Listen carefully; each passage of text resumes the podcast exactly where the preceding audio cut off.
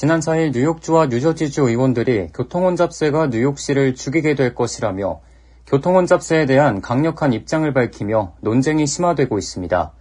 MTA에 따르면 대부분의 운전자들은 맨해튼 60 스트릿 남단으로 진입할 경우 15달러를 지불해야 합니다.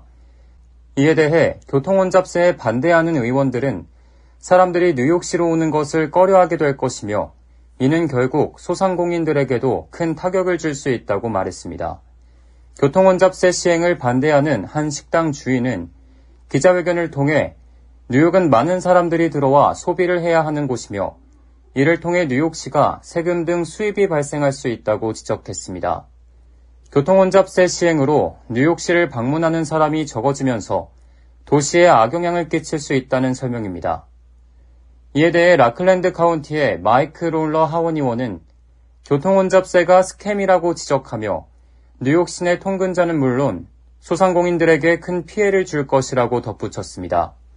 하지만 뉴욕시 Transit 리차드 데이비 회장은 이에 대해 소상공인이 몰락한다는 것은 매우 터무니없는 것이라고 반박했습니다. 대부분의 소상공인들과 소비자들은 뉴욕시로 들어올 때 대중교통을 이용한다는 겁니다. 그러면서 뉴저지 출신의 의원들이 차를 몰고 뉴욕으로 넘어와 교통혼잡세에 대해 불평을 토로하고 다시 차를 타고 돌아가는 모습이 자신을 짜증나게 한다고 강력하게 말했습니다.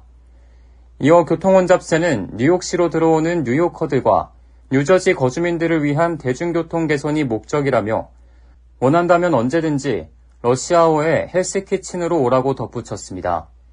버겐 카운티의 조시 고트하이머 하원의원과 라클랜드 카운티 마이크 롤러 하원의원은 대중교통을 이용하고 싶어 해도 버스와 지하철 등 선택권이 많지 않다는 것도 큰 문제라고 지적했습니다. 뉴욕시와 뉴저지를 연결하는 대중교통이 24시간 동안 운행되는 것이 아니기 때문에 누군가는 결국 운전을 할 수밖에 없다는 것입니다. 이에 대해 리차드 데이비 뉴욕시 Transit 회장은 그게 바로 뉴저지가 대중교통에 더 많은 투자를 해야 하는 이유라고 답했습니다. 교통혼잡세 시행을 앞두고 지역 정치인들 간의 갈등이 좀처럼 해결되지 않아 이에 대한 잡음은 계속해서 이어질 것으로 보입니다. K라디오 박하율입니다.